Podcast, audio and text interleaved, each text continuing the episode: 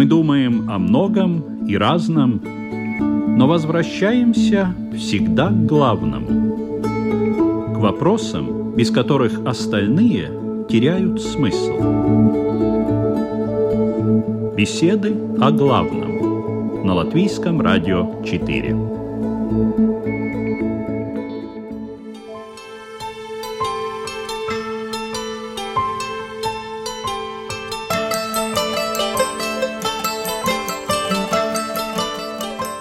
Слушаете программу «Беседы о главном», подготовленную Латвийским радио 4. В студии Людмила Вавинска. Здравствуйте.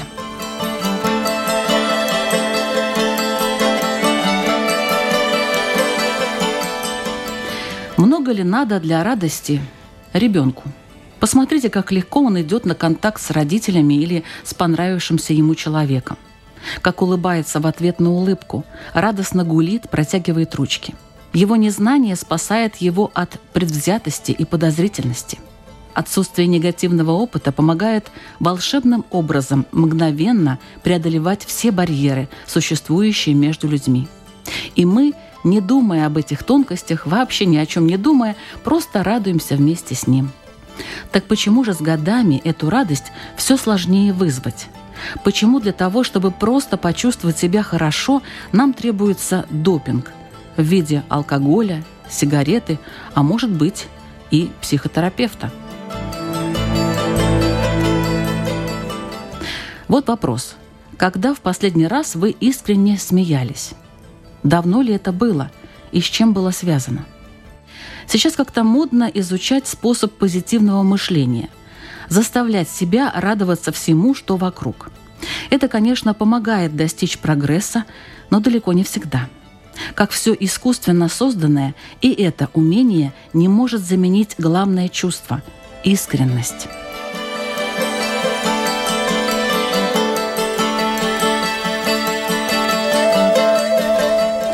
А говорят, что существуют таки некоторые секреты у представителей разных религий относительно этой темы – Сегодня мы в программе «Беседы о главном» попробуем разобраться, что такое кошерная радость и как почувствовать себя хорошо. А поможет нам в этом Равин Исраиль Азеншарф. Добрый день. Добрый день. Давайте же начнем собирать эти драгоценности жизни, чтобы она засверкала яркими красками. На очереди, и я с нетерпением этого жду, еврейские секреты радости. И мы начинаем. Начинаем.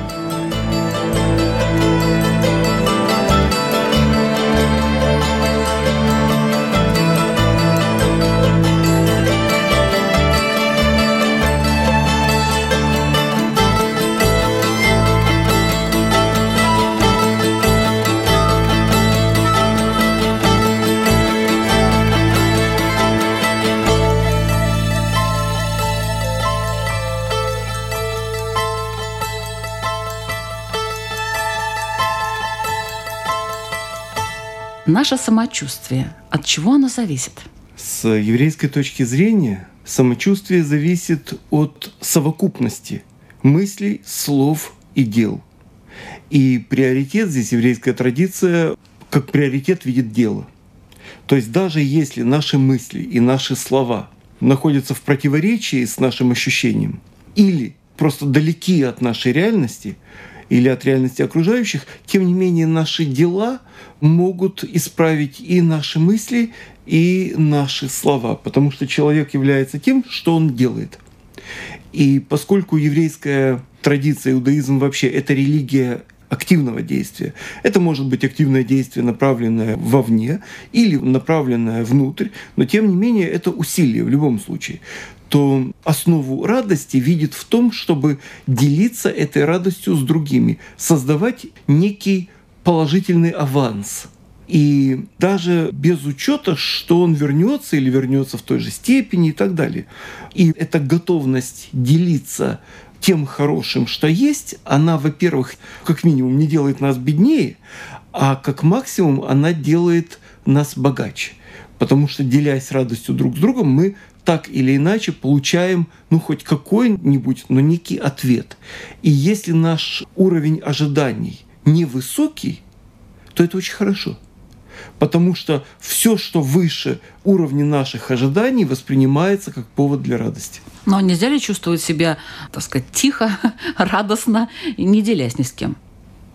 Можно, конечно, но в любом случае это будет э, радость по поводу оценки происходящего, например. И поэтому, скажем, любое переживание даже негативное.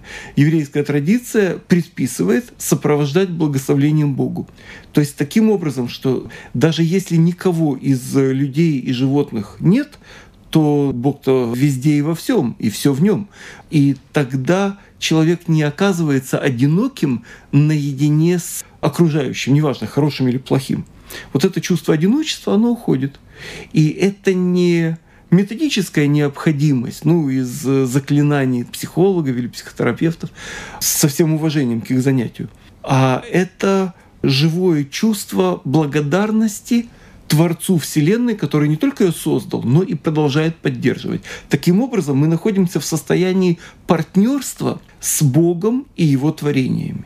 То это, есть это радость состояние... уже от Бога получается? Это радость от Бога, но Бог сказал так, что пошлю благословение во всех делах рук ваших. И радость относится к этой же области. Поэтому, с одной стороны, нужно приложить свои усилия, с другой стороны, эти усилия должны быть по возможности осмысленны и правильно адресованы.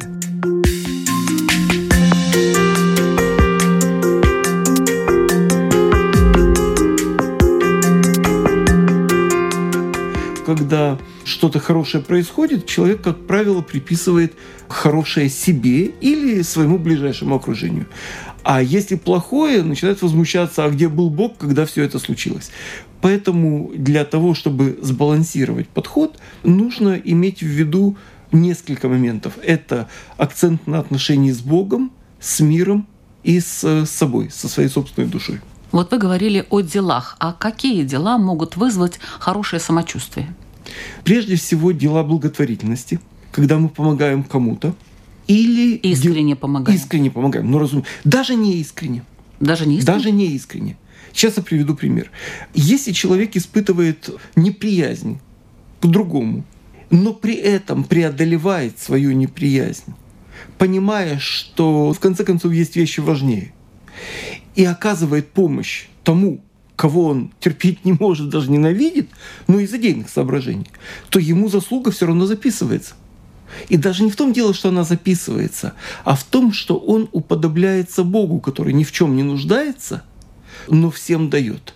И эта богоподобность, она не выражается в том, что у Бога ручки, ножки, голова, мы ему так поклонимся или так его нарисуем, а в том, что мы уподобляемся ему в поддержании этого мира. То есть мы становимся младшими партнерами Бога.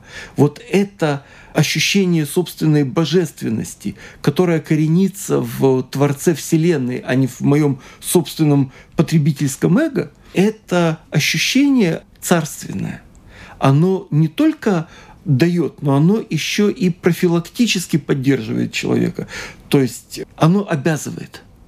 Оно обязывает. Вот это ощущение происхождения от Бога, потому что душа-то дана от Бога, вот это ощущение происхождения от Бога, оно божественно, оно царственно, и человек с меньшей вероятностью будет э, совершать те поступки, о которых он бы потом сожалел. Хорошо, благотворительность, а еще? Творчество. То есть, если человек находится в состоянии творчества, неважно, это может быть творчество в области пластических искусств, это может быть творчество в области науки, даже ремесла. Это может быть творчество в области отношений, например когда человек творит добрые отношения. Он талантливо добрый, про такого человека говорят. Он находится в состоянии творчества, он создает нечто новое, он уподобляется Богу, Творцу в собственном творчестве. Это очень высокое чувство, и в этом смысле сравнивать по-моему, не только бессмысленно, но еще и вредно. Потому что один творит прическу, и у женщины такое настроение, такое ощущение. Уже иначе проходит ее день, и в результате, в конце концов, судьба складывается из дней и так далее, и ощущений. А другой творит в лаборатории. Какая разница с точки зрения процесса у одного и у другого?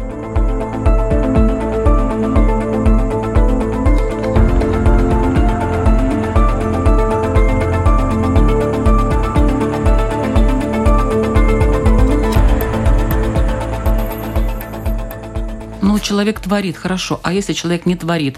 Ну, скажем, он работает слесарем механосборочных работ. То есть он стоит у автомата, который просто собирает какую-то там цепочку. Там вообще никакого творчества нет. Между прочим, большие психологические перегрузки как раз у людей, которые оказываются бездумными винтиками конвейера. И тогда ему нужно прикладывать особые усилия, чтобы когда он закончит рабочий день, повесит мундиры, спецовку на гвоздик, придет домой, и чтобы он нашел то дело, в котором он как личность реализуется наиболее полно. Наверное, вот это самое главное. Конечно. Да, в любом случае найти, где реализоваться. Где реализоваться. Причем реализовываться можно в разных областях. Воспитание детей. Да, просто мне этот пример ближе, но я думаю, что каждый найдет эти примеры и в своей биографии, и в окружении ближайших людей. Моя мама поехала фельдшером-кушером на три станции в Сибири по комсомольской путевке. 25 километров от Шушинского, но добровольно, в отличие от будущего этого э, лидера революции. А там работала за копейки, причем оставляла медикаменты нуждающимся, не всегда и возвращали принимала детей без лабораторной поддержки, без поддержки коллег в одиночку. Там шорцы. Некоторые из этих людей стали большими людьми сейчас. Потом она работала с детьми маленькими, и дети ее писали стихи, которые на ВДНХ. Она учила детей писать стихи. Она писала картины, она редактировала. Она просто была творческим человеком. Она была очень творческим человеком. Я к чему это говорю? Что каждый может найти какую-то область, где он безусловно, хорош, где он осуществляет, реализует свои лучшие качества, намерения, и от этого не просто чувствует себя лучше, он действительно становится лучше, потому что улучшает этот мир. Он становится младшим соавтором Бога. Это очень высокое ощущение.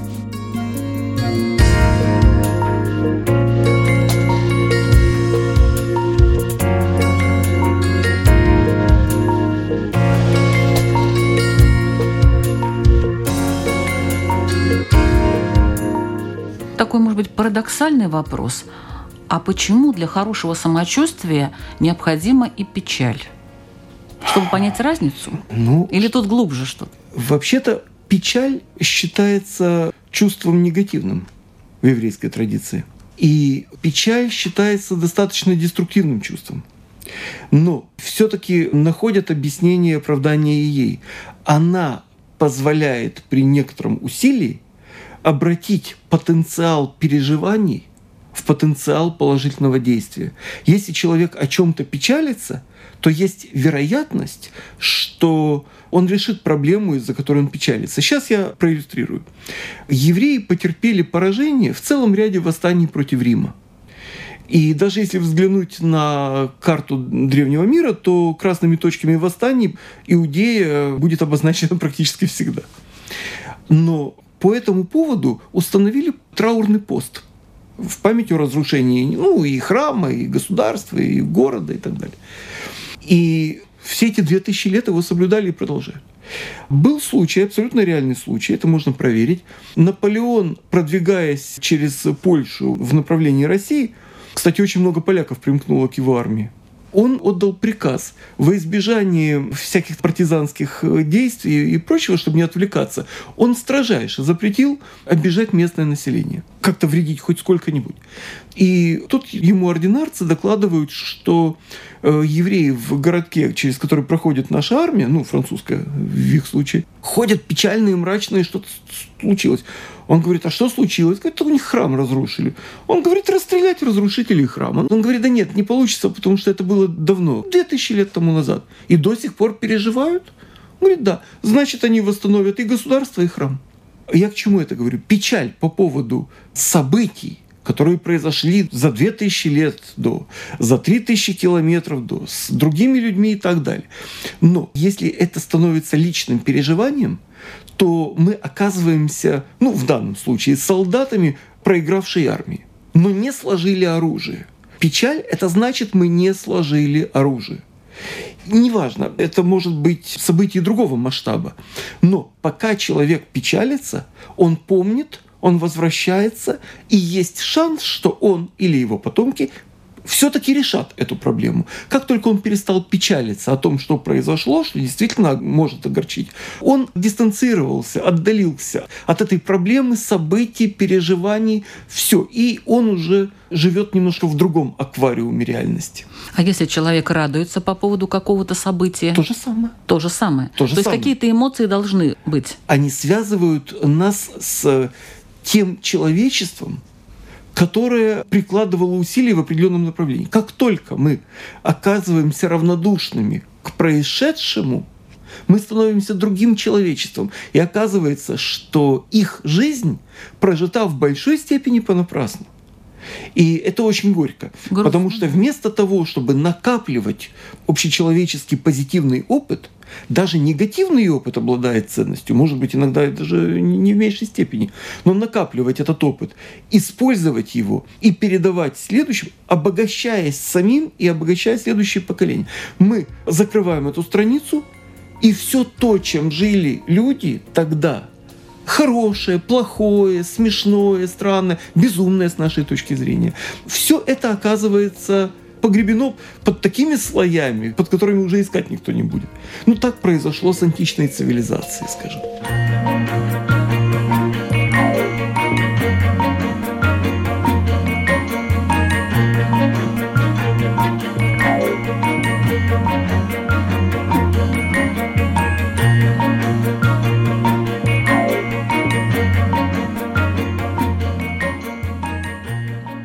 Сегодняшние греки не гордятся победами своих героев, потому что они их считают преступлениями, и не гордятся, не, не стыдятся тех действий, которые тогда были. Они дистанцировались.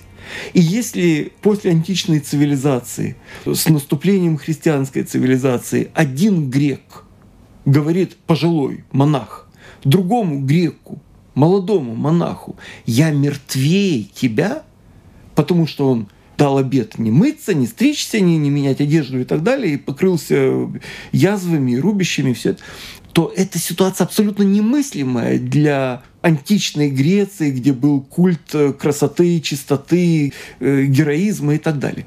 Там было много всего разного плохого всего, но были и хорошие вещи. И когда такое происходит, то когда целая цивилизация уходит в небытие, то это потеря для всего человечества, не только для потомков тех людей.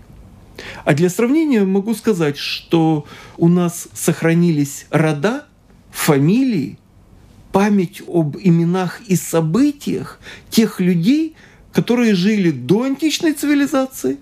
Их потомки во время античной цивилизации пережили до сегодняшнего дня. Все Леви, Леви, Коины, Каганы там, и так далее. Шапира — это все те фамилии, которые, например, упомянуты в Вавилонском Талмуде, записанном две с половиной тысячи лет назад.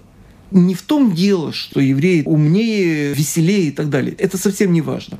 Важно, что мы сумели сохранить опыт предыдущих поколений и передаем его следующему, когда ситуация меняется, существуют алгоритмы, которые позволяют не только выживать, но и процветать. Вот если этот коллективный опыт еврейского народа более чем четырехтысячелетний будет интересен кому-то, то сегодняшние средства, там, интернет, общение и так далее, позволяют, например, поделиться этим опытом. Никто из него не делает секрет. И это позволяет нам сохранять оптимизм, удовольствие и радость. Потому что без оптимизма у нас просто бы история закончилась не начавшись. Наша бы история превратилась в сплошной мартиролог. Гонения, погромы, унижения разные. Не дай бог. Но у нас всего только один траурный пост при этом.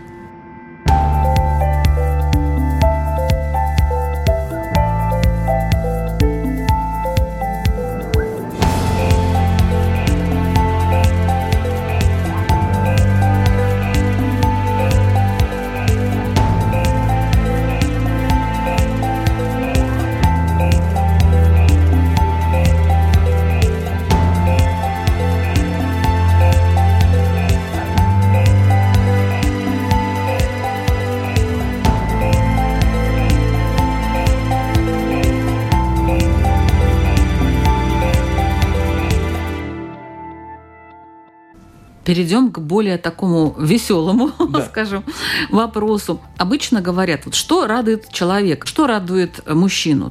Деньги, женщины, власть. Я думаю, что это радует любого человека. Без различия э, пола. Но я тут насчет женщин, потому и сказала насчет мужчин. Дело в том, что Деньги, мужчины, власть. Хорошо. деньги, мужчина, власть. Ну, строго говоря, еда, секс и доминирование – это базовые двигатели многих существ. Да, Можно- начиная с рептилий буквально. Ну, можно ли вот на этом строить свое ощущение счастья, там, не знаю, радости, самочувствия хорошего? Строить можно, выстроить нельзя. Потому что невозможно навсегда постоянно стабильно насытиться, как минимум. Чувство голода все равно придет. И без него вообще не имеет смысла. Это раз. Второе. Всех женщин не перецелуешь. Хотя стремиться к этому можно, но все равно не получится. И если человек зациклен жестко на этой программе, он будет несчастным человеком. Вокруг него будут проходить объекты соблазна. Просто он измучается прям таки. Если же он жаждет власти, он тоже никогда не насытится властью. Ему всегда будет ее мало. Потому что либо ему будет э, мало ее по качеству, он не сможет ее осуществлять в том объеме среди тех людей, на которых направлены его амбиции, либо даже если ему удастся полностью подчинить себе некую группу, за границей его компетенции, полномочий, территории и так далее, будут находиться те, кто вне его власти, и он будет постоянно несчастным человеком. Поэтому, если он выбирает в качестве гарантов своего душевного благополучия, удовольствия и так далее, материальные, временные и по определению ограниченные вещи, то он себя обрекает на постоянное недовольство. Поэтому только духовные достижения, творческие, продвигают и души человека, и окружающих, и так далее.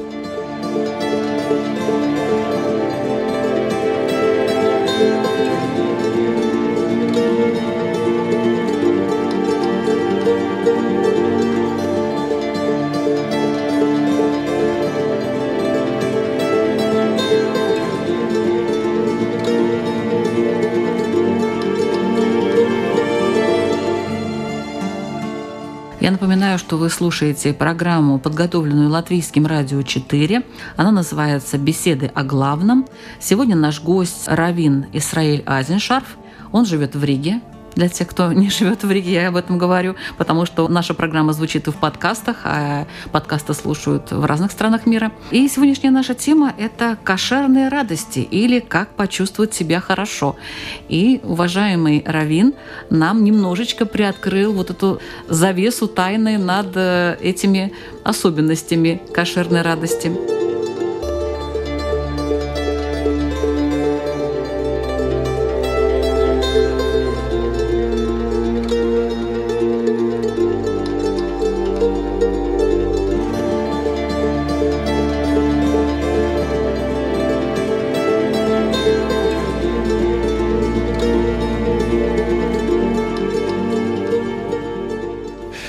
Хотел вернуться немножко к вопросу, еще буквально пару слов к предыдущему. Дело в том, что иудаизм ни в коей мере не отвергает живые, простые человеческие радости. Ни в коем случае это не аскетическая религия. И поэтому и молитва, и секс, и еда приносят радость человеку, но только при условии, что они подчинены духовным целям. Что молитва не превращается в формальность дежурную, если поцелуй из э, удовольствия не превращается в обязанность. Удовольствие от еды зависит не столько от э, искусства повара, сколько от простой радости, потому что вот еда хорошая, ее достаточно, она вкусная, здоровая, Или от количества простая. иногда некоторые вот едят, едят, наконец-то, ну вроде как все, наелся. Вместо того, чтобы почувствовать вкус еды, и, может быть, даже меньше бы хватило. Да, хватило бы меньше, но это нарушение пищевого поведения или сексуального, или пойдем дальше теологического, если человек думает, что он больше помолится, больше почитает и так далее, и он уже станет ближе к Богу, это тоже своего рода невроз. Поэтому все хорошо в меру, и эта мера определена еврейской традицией достаточно подробно.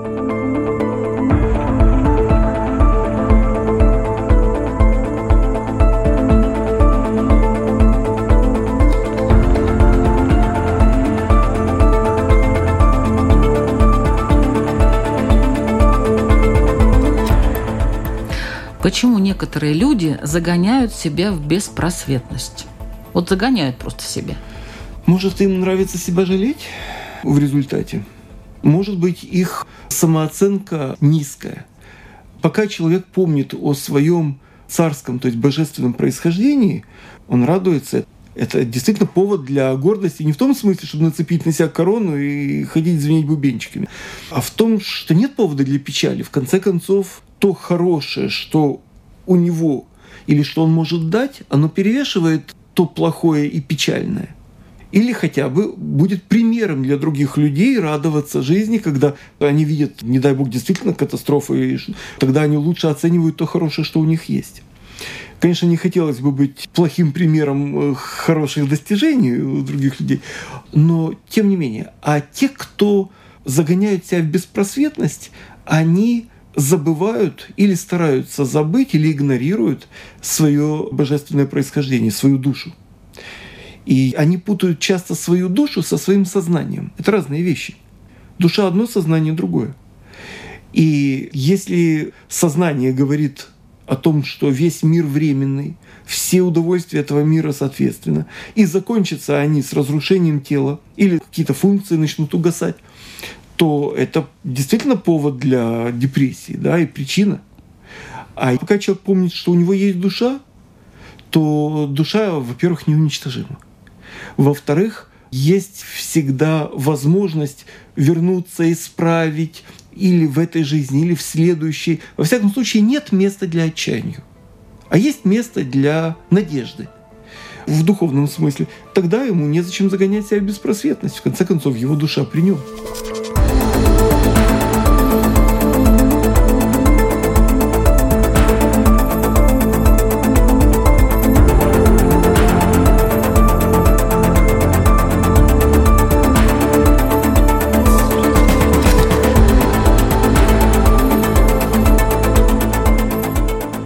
А почему, когда очень хорошо, то бывает и плохо?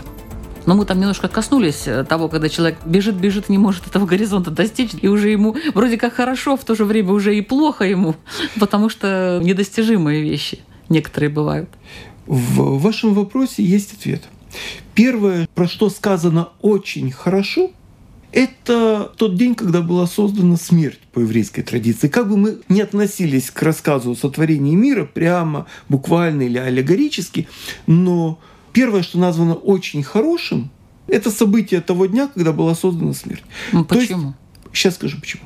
Потому что все, что очень, это избыток, это лишнее. Не надо как лучше, а лучше как надо. Лучшее – враг хорошего. Вот у французов есть хорошая пословица «Le mieux l'ennemi du bon». «Le mieux l'ennemi du bon». Лучшее – враг хорошего. Поэтому не надо как лучше, а лучше как надо. Это парафраз мысли о том, что лучшими намерениями вымощена дорога в ад. Даже вот подумать, ну редко какой человек даже в наедине с собой решается признать, что он хочет сделать вот бескорыстную гадость и получить от этого удовольствие. Он пытается себя оправдать. Он думает, а я сделаю хорошо, ну через плохое. Но я сделаю хорошо, я сделаю лучше, чем то, что есть, или то, что должно быть с точки зрения окружающих. Я сделаю лучше. Вот если лучше происходит за счет хорошего, то это уже очень хорошо, это не надо. Вот лучше не за счет хорошего, пожалуйста. Для того, чтобы построить дом, нужны материалы. Значит, но нужно построить и забор вокруг дома. Так вот, если на забор вокруг дома идут материалы для самого дома, то это и будет в ущерб смыслу. Ну, очень образно, да. Вот. Поэтому, э, если лучшее достигается за счет хорошего, на которое направлено, то это деструктивный момент. И поэтому не надо очень хорошо, просто хорошо уже, слава богу, уже спасибо.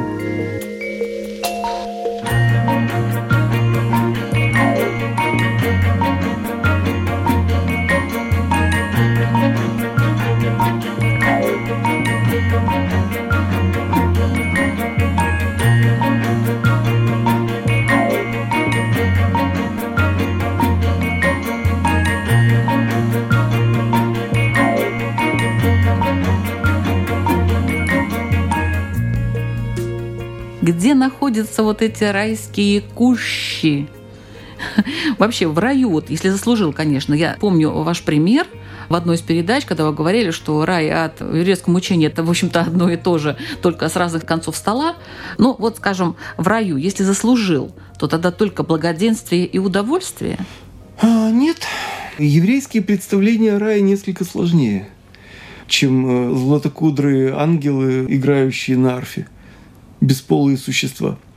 Предполагается, что в какой-то момент душе захочется реализовать в этом нашем материальном мире все то высокое, чистое, достойное, которое видела, к чему приобщилась, и хочется это реализовать. Ну, ты получаешь, получаешь дальше, как-то отдавать-то надо.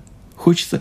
И предполагается, что души людей, ну, буквально праведников, да, они молятся о том, чтобы Бог позволил им Э, родиться и осуществлять то хорошее, что они восприняли. А надо ли надеяться, в смысле удовольствия разных, на загробную жизнь? Ведь некоторые говорят, ну ладно, вот э, в этой жизни я отмучаюсь, но зато потом вот у меня все будет хорошо, замечательно и так далее. Я приведу, может быть, не самый кошерный из примеров, но то, что приходит. Один буддийский монах говорит другому, ну что ж ты спишь? Давай, выспишься уже в следующей жизни, действуй. Он говорит, в прошлой жизни ты мне говорил то же самое. То есть рассчитывать на удовольствие надо, но руководствоваться этим не стоит. Иначе наши отношения с Богом превращаются в торг. Это не значит, что уж совсем обесценено все то, что мы делаем, хорошего, руководствуясь такими коммерческими отношениями в теологии. Но несколько теряет несколько теряет цену то, что сделано по принципу Алаверды. Ты мне, я тебе. И в этом смысле очень важно перевести слово «любовь» с древнееврейского. На древнееврейском «любить» по первому значению означает «отдавать». Имеется в виду отдавать с радостью, бескорыстно, без расчета получить что-либо взамен, радуясь тому, что то, что ты отдаешь, принимается. Вот это любовь. Она может быть и взаимной, и безответной, но ее не обесценивает. И поэтому, так же как в любви настоящей, мы не ждем торговых отношений, а я тебе, а ты мне, так и в отношениях и с Богом, и с собственной душой, и с собственной судьбой. Мы должны делать то, что должно, из того, что мы можем, хотим, любим, так далее. А, а надеяться а будет, на будущее? А, а будет как будет. А будет как будет. А будет как будет. Это очень рыцарское ощущение.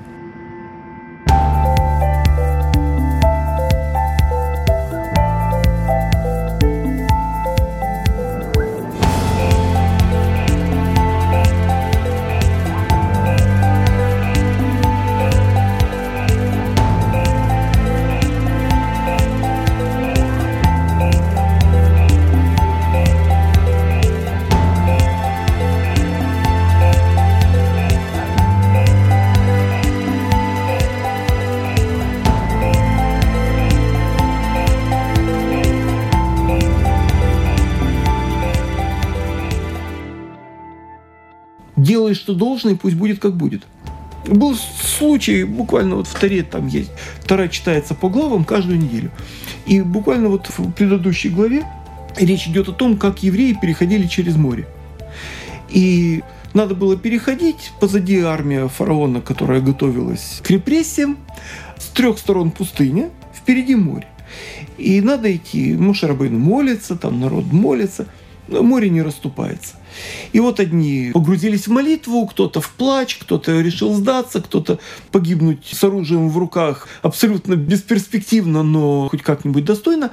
И в это время глава рода Иуда, одно из колен, как бы мы сказали, да, один из родов иудей, просто Бог сказал идти в море, он пошел в море. Неважно, плавать не умеет, Красное море он все равно не переплывет.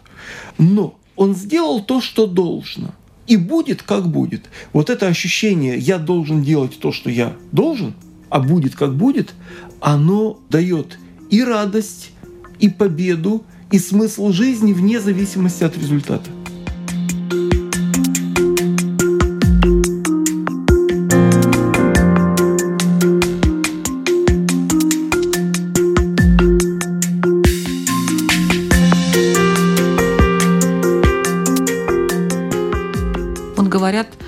Себя не убежишь.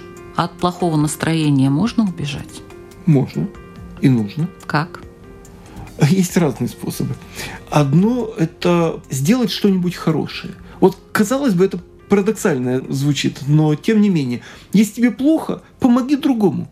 И окажется, что ты нужен, что ты востребован, что даже если нет этой благодарности, на которую ну, теоретически можно рассчитывать, то тем не менее есть за что себя уважать. И вот этот совет человеку, оказавшемуся в тяжелом положении, помогать тем, кому еще тяжелее, может вытянуть всю цепочку событий в другую совершенно биографию. Это первое. Второе. Подумать о том, что есть люди, которым еще хуже, даже если ты не можешь им помочь. И в этом смысле есть такое требование Торы помнить дни всех поколений, изучать историю. Есть такое повеление, буквально вот предписывающая заповедь. И тогда человек видит, что события его жизни, ну, во-первых, они не так масштабны. С точки зрения того, с кем мы вместе, это вообще ничтожно. Если я с Богом, то какая разница там и так далее. Был такой случай, он описан в Танахе, ну, то есть в Ветхом Завете, когда Элиша с учеником оказываются на горе, окруженной армейскими, то есть вражескими войсками. И ученик говорит, ну, все, шансов нет, посмотри, сколько их и сколько нас с Божьей помощью он ему дал возможность увидеть духовные сущности, развоплощенные. То есть там мир ангелов и так далее. И когда он их увидел, он говорит, ну вот видишь, с нами Бог. Вот ощущение, что с нами Бог, оно очень сильное. Было восстание Хашмонаим, восстание против селевкидского, ну, условно греческого, эллинистического владычества. Не совсем были уже греки к тому времени. Но евреи восстали. В критический момент оказалось, что только двое восставших продолжают боевые действия. Двое из братьев. И один говорит другому, все, посмотри, сколько их, сколько нас, нам не только что не помогают, за нами охотятся, ну, в общем-то, свои же и так далее. Он ему говорит, неважно, пока мы живы, мы будем делать то, что мы должны. С нами Бог. Мы делаем дело Бога. Как Он распорядится, так и будет. В конце концов, все мы умрем. Вопрос другой. Как мы проживем свою жизнь? И вот это чувство, кстати, он сумел передать другим, привлек их к восстанию, и мы знаем, что восстание закончилось победой восставших. Но есть и обратные примеры, когда мы теряем это ощущение. Неважно, когда я говорю «мы», я имею в виду люди, не обязательно евреи. Когда мы теряем это ощущение, то мы, считайте, ну, заранее проиграли. Мы проиграли еще до того, как все началось. Поэтому идея Бога и принадлежности к Нему лишает нас установки на результат, как на показатель успеха. А показателем успеха является возможность продолжать усилия.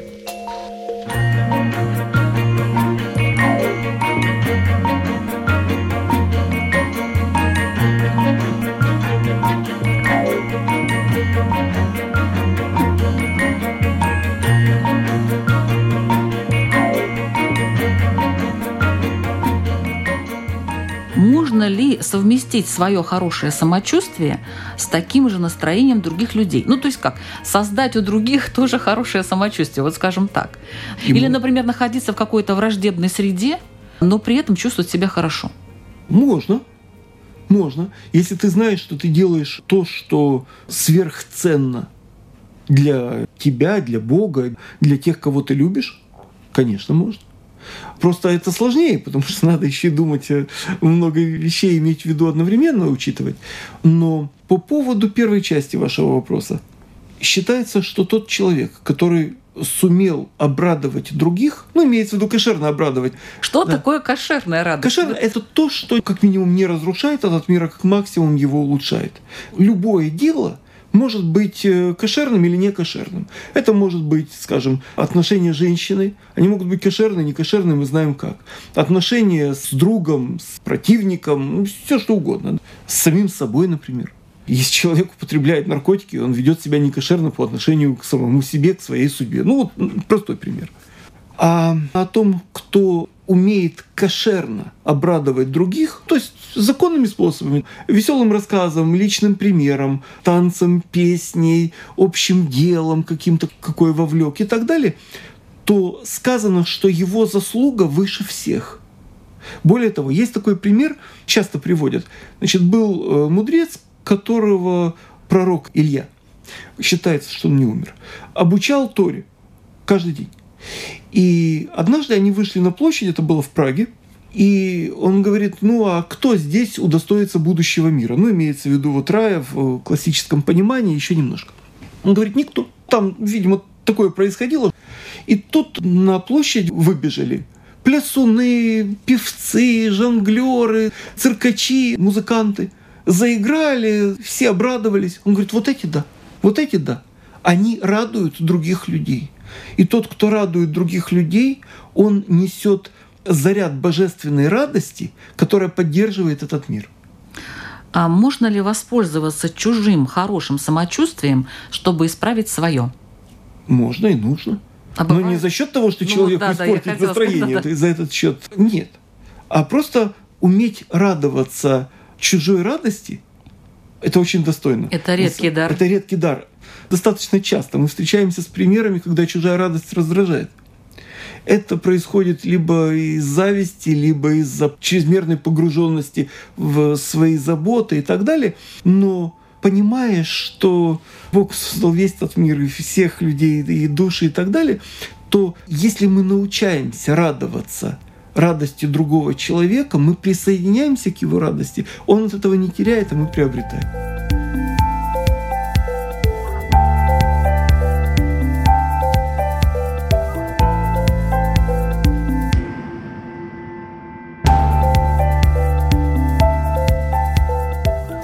Кому можно говорить о том, что тебе хорошо, а кому нельзя? Нельзя тому, кого это раздражает. Почти всех, наверное. Нет, нет, нет. Нет? Нет, нет, нет. Кого это раздражает, кто неправильно поймет просто, начнет враждовать или насмехаться. Поэтому надо понимать, что любой эмоцией можно делиться только с теми, кто готов понять и разделить эти чувства. А если нет, то нет. И даже есть такое, что рассказывать о хорошем человеке, хорошие вещи в присутствии тех, кто его ненавидит, не следует. Почему? Это их возбудит э, в них желание злословить, вредить и так далее. А зачем? Поэтому надо к месту и радоваться, и хвалить, и выражать эти чувства и так далее.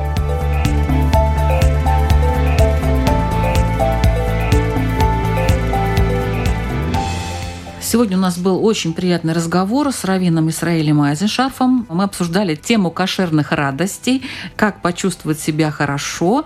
И я жду от вас, уважаемый Равин, вопрос для наших радиослушателей, чтобы они сами для себя на него ответили. Пожалуйста. Я бы предложил себя спросить, какая радость меня делает лучше и какой радостью я бы хотел поделиться с Богом, с любимым человеком, с обществом – с природой, с самим собой. И это воспоминание о радостных днях, событиях, чувствах и так далее, оно не просто немножко сгладит горечь событий нашей жизни, оно даже сделает здоровее человека. Вот что интересно. Частое возвращение к воспоминанию о хорошем, оно делает человека и лучше, и даже здоровее. Физически здоровее, не только духовно. Придется мне сказать, так как э, говорит моя коллега Марина Талапина в программе о здоровье, будьте здоровы. В этом смысле мне очень нравится латышское определение «веселиба». Это и веселье в русском языке, и здоровье в латышском. Вот эти вещи связаны. Мне очень нравится вот эта связка. Спасибо большое за эту замечательную беседу.